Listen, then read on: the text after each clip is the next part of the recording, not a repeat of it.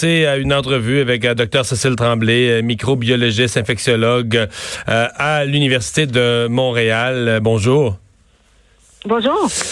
bon, question première sur les mesures annoncées par le gouvernement ce matin. Comme spécialiste, ça vous apparaît approprié, suffisant, insuffisant?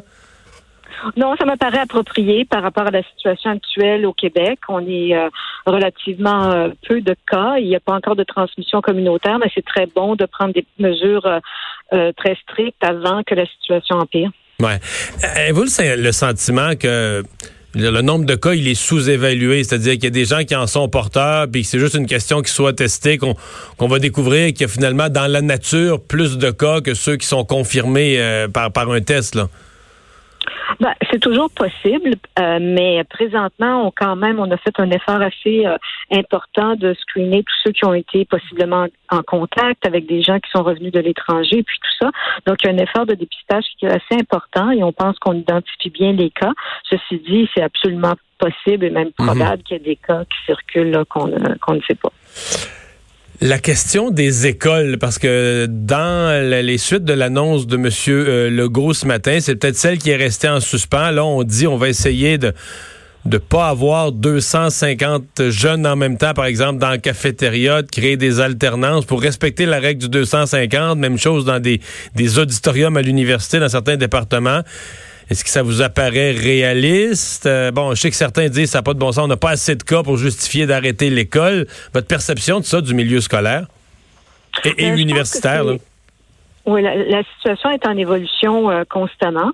Euh, c'est sûr que si on commence à avoir de la transmission dans la communauté, ça va peut-être être, euh, pertinent de fermer les écoles. C'est toujours la balance entre perturber tout le fonctionnement normal des enfants, des parents qui vont au travail, etc., versus le risque de contamination.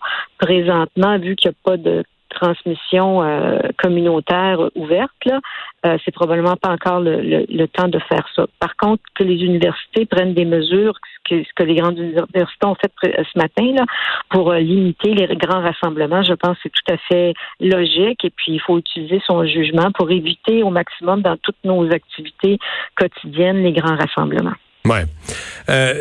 comment vous percevez, je sais que les spécialistes regardent ça, s'interrogent les, les, les, écarts de, taux de mortalité. On a l'impression qu'en virus, en, Italie, pardon, le virus est, très très dur. Des taux de mortalité qui dépassent les 6% C'était bon quoi, un tiers, un quart de ça en Chine. Est-ce que c'est le virus qui évolue? Comment on comment on explique les écarts dans les taux de mortalité? Non, ben en fait, c'est parce que ça dépend beaucoup des populations dans lesquelles le virus euh, se réplique euh, en premier. Si euh, ils attaquent une communauté de personnes âgées ou un nursing home, comme ça a été le cas, par exemple, à Washington, dans l'État de Washington aux États-Unis, c'est sûr qu'il va y avoir plus de mortalité.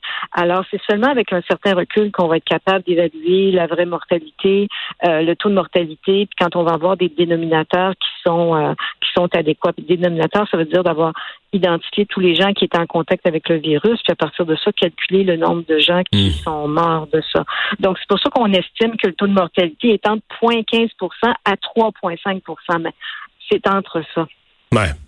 Euh, le, l'hypothèse qui circule ces, euh, ces jours-ci, c'est que une partie de la population, c'est plus les, épidémiologistes qui font ces pronostics-là, ils disent, écoutez, c'est pas pas quelques personnes qui vont l'avoir. À la fin, c'est 30, 40% peut-être 50% ou plus de la population qui l'aura eu.